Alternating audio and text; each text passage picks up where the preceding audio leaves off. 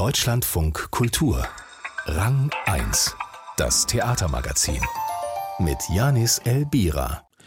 Schon der Name ist besonders. Lustdorf, auf ukrainisch Chornomorka. Das ist ein Stadtteil ganz im Süden von Odessa und als solcher eigentlich ein sehr beliebter Bade- und Ferienort am Schwarzen Meer, begründet im 19. Jahrhundert durch deutsche Siedler aus Württemberg. Und seit 2013 ist Lustdorf auch ein Ort, an den die Theatergruppe Subotnik ihr Publikum immer wieder mitnimmt.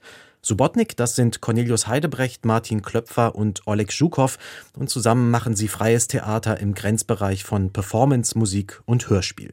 Und auch in ihrer neuesten Arbeit geht es wieder ans Schwarze Meer, wieder nach Lustdorf. Haus Doma Lustdorf heißt der Abend und darüber will ich jetzt sprechen mit Oleg Zhukow von Subotnik. Hallo.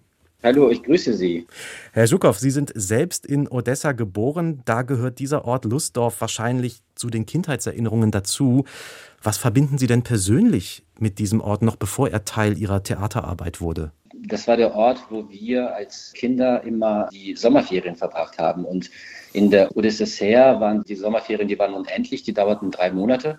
Das heißt, ab dem 1. Juni ging es quasi zu der Großmutter, zur Oma aufs Land. Also das heißt Land, das ist eigentlich so ein Vorort von Odessa, aber das ist da schon sehr ländlich, direkt an der Küste und man fährt da so dreiviertel Stunde mit der Straßenbahn da raus und dann war ich fast durchgehend dort. Und in den drei Monaten, da passiert ja total viel. Die Stadt war ja quasi schon immer sehr kulturell geprägt und ich hatte so ganz andere Freunde und auf dem Land, da war einfach so eine viel archaischere Stimmung natürlich. Und natürlich fanden da auch immer total spannende Sachen statt, die man so als junger Mensch gerne erlebt. Und natürlich war, und Lustdorf war für mich auch immer die Zeit, wo die UdSSR zusammengebrochen ist und es war auch die Zeit, wo ich ein Jahr später nach Deutschland mit meiner Familie mit 13 ausgewandert ist. Und natürlich ist Lustdorf für mich immer wieder so ein Ort, wo ich auch als Künstler immer wieder zurückkehre. Das ist ja genau das Stichwort. Es ist ja dann nicht dabei geblieben, dass Lustdorf nur ein Ort der Kindheits- und Ferienerinnerungen ist, sondern Lustdorf hat dann eine ganz zentrale Rolle in ihrem Schaffen als Theatermacher zusammen mit der Gruppe mit Subotnik eingenommen. Über viele Jahre tatsächlich, seit 2013 kommt Lustdorf in ihrem Schaffen immer wieder vor. Wie ist es denn dazu gekommen? Was lässt sich denn an diesem Ort vielleicht ablesen? Die Grundlage für diese erste Produktion war eine Kurzgeschichte, die ich mal äh, geschrieben habe. Und diese Kurzgeschichte heißt Lust auf 1992. Und in dieser Kurzgeschichte wird ein Tag am Schwarzen Meer aus der Perspektive eines Jungen, aus, aus einer Ich-Erzähler-Perspektive erzählt, und da drin fand irgendwie auf der einen Seite so eine sehr alltägliche Beschreibung von zwei Jungs und ihren Ferienabenteuern, so wenn ich das mal so grob umschreiben darf. Und auf der anderen Seite wurde das Setting des Zusammenbruchs der Odyssee beschrieben und wie griff eigentlich diese große politische Umsturz in das kleine private Leben zwei Jungs, die eigentlich mit der Politik so nichts zu tun haben. Da fand schon irgendwie sowas wie so diese große Frage oder die jetzt bei diesen anderen Projekten immer wieder auftaucht, ist, wie hängt eigentlich so das Private oder das vermeintlich Private eigentlich mit universellen Fragen und mit politischen und sozialen Kontexten zusammen.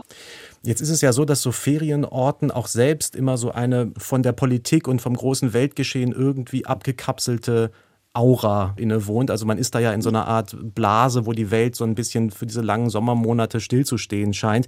Sie waren jetzt für Recherchen zu Ihren Projekten 2016 und zuletzt 2019 wieder in Lustdorf. 2014 hat Russland die Krim annektiert. Seitdem schwelt ja der russisch-ukrainische Konflikt immer stärker bis jetzt eben zum russischen Kriegsbeginn im Februar dieses Jahres.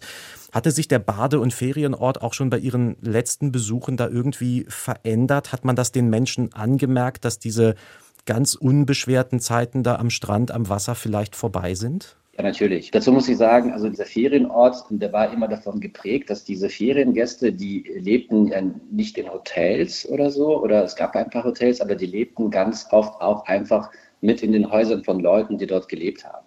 Das heißt, es war zwar ein Ferienort, aber es war vor allem auch ein Ort, wo im Winter die Leute weiterhin gelebt haben. Das war jetzt nicht so, wie man kennt, man kommt irgendwo hin, man merkt, es ist ähm, ausgestorben zur Winterzeit, sondern meine Großeltern, meine Großmutter hat da tatsächlich gelebt und im Sommer hat man tatsächlich Sommergäste aufgenommen. Mhm. Also ein Dorf, was irgendwie darüber hinaus auch so eine existierende Gemeinschaft hatte. Und das war 2015, wo wir mit Subotnik da waren, haben wir da eine Woche circa zusammen verbracht und haben sehr viel mit tatsächlich auch innerhalb einer Familie mit unterschiedlichen Verwandten gesprochen. Und natürlich war Donbass weit weg, aber Krim natürlich gar nicht so weit weg. Ja, einmal übers Meer rüber quasi. Einmal übers Meer rüber, aber trotzdem gab es schon da sowas, also der Alltag ging irgendwie weiter. Es gab trotzdem Touristen, aber alles natürlich in so einer ganz anderen äh, Stimmung, als ich das kannte. Und es ging auch darum, so ein bisschen so diese, was macht eigentlich so dieser Schatten des Krieges mit den Menschen? Was macht es mit diesem Gefühl von Sicherheit oder was macht es mit dem Gefühl von Zukunft? Kann man überhaupt so eine zukünftige Perspektive aufbauen, irgendwie äh, mit dem Wissen, dass da eigentlich so eine klaffende Wunde die ganze Zeit ist, wo es nicht klar ist, wie es weitergeht? Also heute wissen wir das, aber damals wusste man nicht, wie sich das fortschreibt. Mhm. Jetzt kommt ja Lustdorf für ihre aktuelle Arbeit mit Sobotnik wieder ins Spiel als Teil eines installativen Hauses, das, so heißt es, Werk Werkstatt, Bühne, Wohnzimmer, Showroom und Kunstwerk werden soll. Es entsteht innerhalb der kommenden drei Jahre sukzessive. Wie hängt das denn zusammen und wie kann man sich das vorstellen genau? Dieses Vorhaben, das hängt damit zusammen, dass wir jetzt nach zehn Jahren einen Arbeitsort haben, wo wir auch Menschen einladen können. Das ist ein leerstehendes Autohaus, und dann haben wir gedacht, okay, so, und dann haben wir festgestellt, okay, das ist Thema mit diesem, mit diesem Raum, mit diesem Haus und zu Hause uns als Thema immer wieder über die letzten Jahre begleitet hat und auch das Bedürfnis, ein Haus in einen Bühnenraum zu bauen. Und dann haben wir gesagt, okay, äh, lass uns doch irgendwie jetzt ein Projekt machen, was das Haus thematisch ins Zentrum setzt. Mhm. Das Haus ist dann quasi Gefäß für unterschiedliche Geschichten und wir laden auch andere äh, PerformerInnen ein, um dieses Haus zu beleben. Und nach dem 24. Februar kamen wir auf die Idee, quasi dieses Haus in Lustdorf ins Zentrum der Bühne zu rücken und quasi in vier verschiedenen Generationen sich so diese Bewohner des Hauses anzuschauen.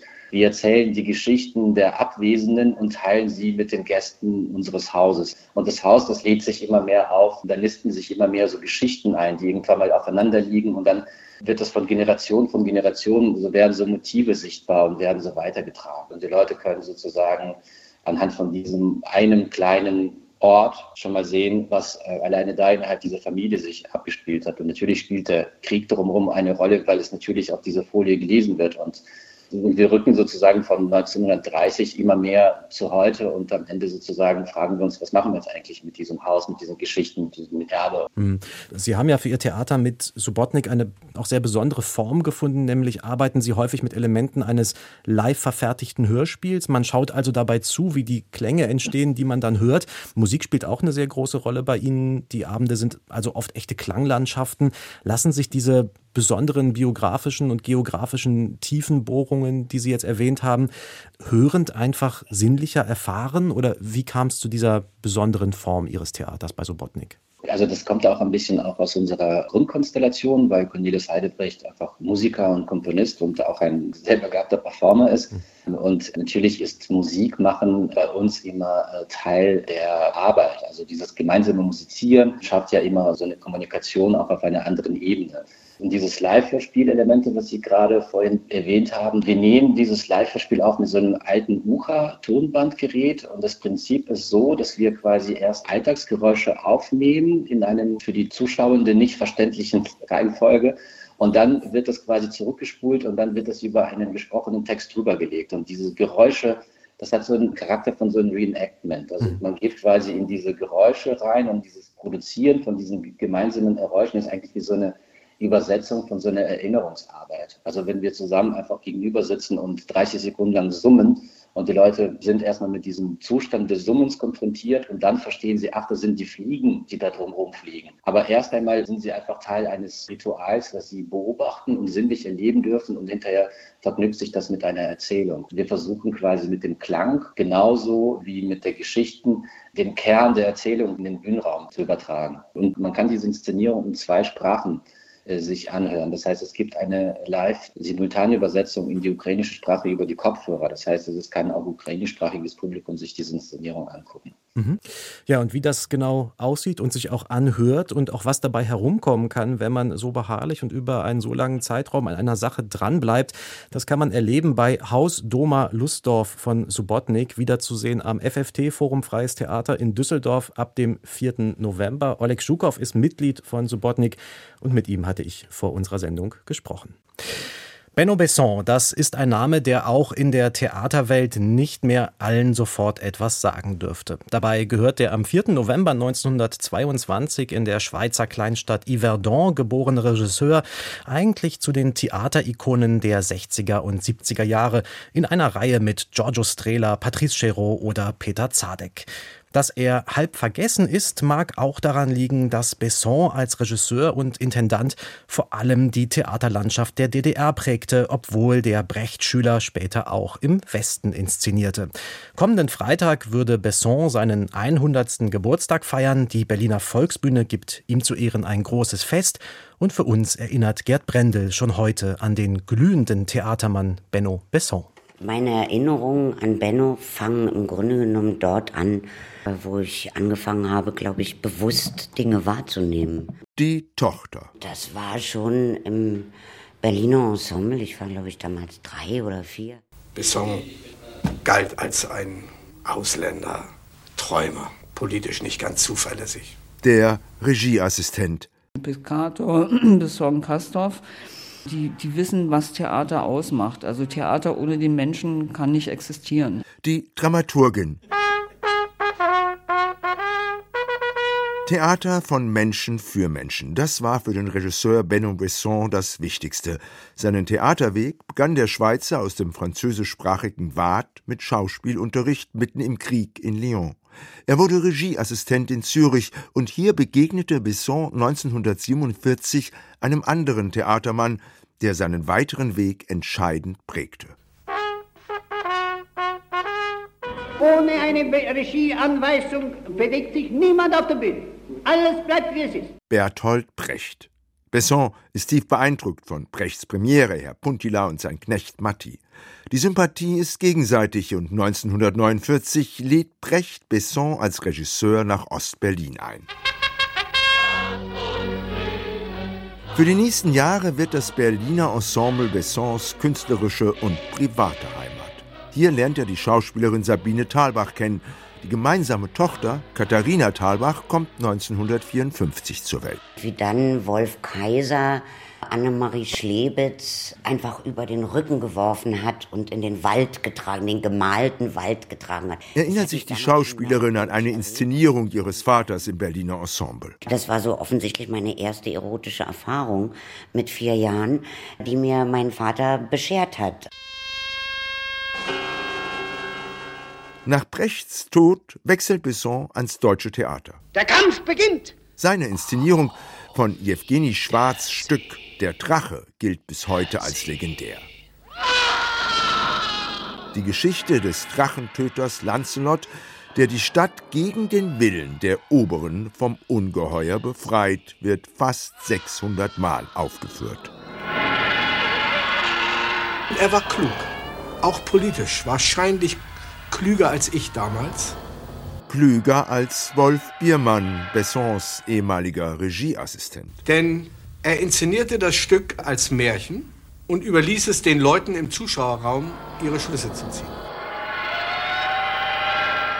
1969 kam Besson an die Berliner Volksbühne und prägte dort eine ganze Generation von Schauspielern und Schauspielerinnen wie Katharina Thalbach. Benno war ja einer der besten Vormacher. Vollkommen egal, ob Mann, Frau, Kreis, Kind.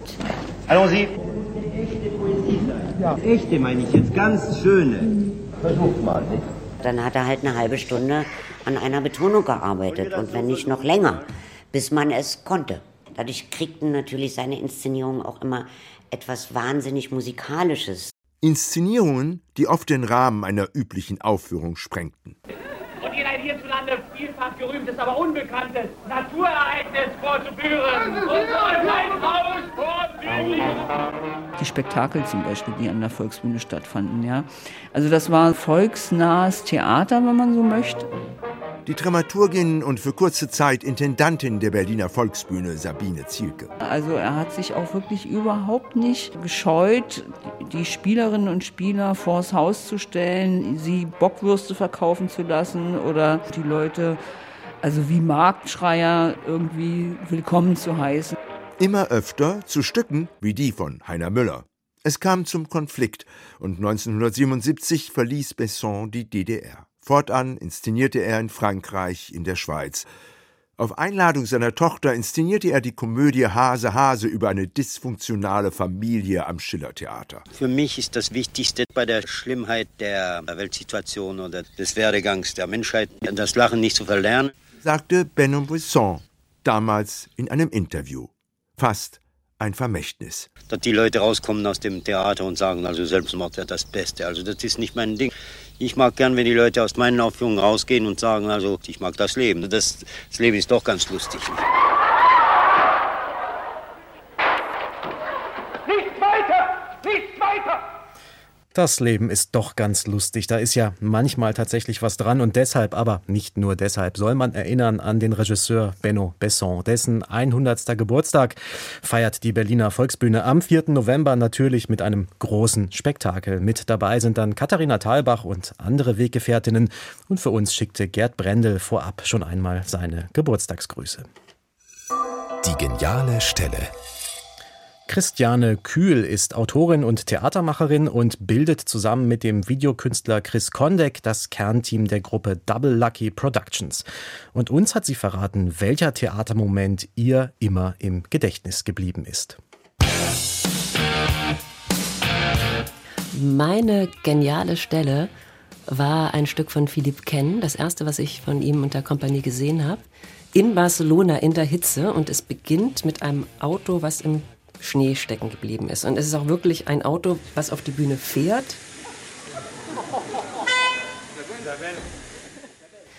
Stecken bleibt und dann werden die Türen aufgemacht und es klingt total laute Rockmusik raus und es kommen so vier Typen oder fünf, weiß ich nicht, alle mit langen Haaren, so echte 70er Jahre Rocker und sagen erstmal sehr lange nichts. Das ist unglaublich lustig. Ähm, das ganze Stück ist sehr lustig, sehr laut, lustig, total ungewohnt. Und was irgendwie das Bezaubernde daran ist, dass man irgendwann merkt, dass diese Typen was wollen, was man überhaupt nicht erwartet hätte, nämlich sie wollen einen Amusement Park eröffnen. Sie wollen so ein, die Leute glücklich machen und fangen dann an, festgesteckt im Schnee, sich gegenseitig zu zeigen, wie sie die Leute amüsieren wollen. Und dann wird ein Föhn hochgehalten und es werden so ganz einfache Mittel eingesetzt und es werden wirklich kleine magische Elemente. Ich fand das eine unglaublich schöne Arbeit, weil ich setze mich selbst auf der Bühne extrem viel mit Technologien auseinander und was das alles zaubern kann. Und dann nochmal so ein Stück zu sehen, wo Leute einfach sagen, oh, mit einem Föhn und ein bisschen Lametta, wenn du das richtig rüberbringst, passiert auch das Große. Die Melancholie des Drachens hieß das Stück und das hat mir sehr gefallen. La première chorégraphie, c'est sur une musique. Parti. Die Theatermacherin Christiane Kühl über die Melancholie der Drachen von Philipp Ken und den großen Zauber im Kleinen, ihre geniale Stelle. Geniale Momente, die gibt's natürlich auch im Kino und dort geht's jetzt bei uns direkt weiter mit Vollbild. Viel Spaß dabei.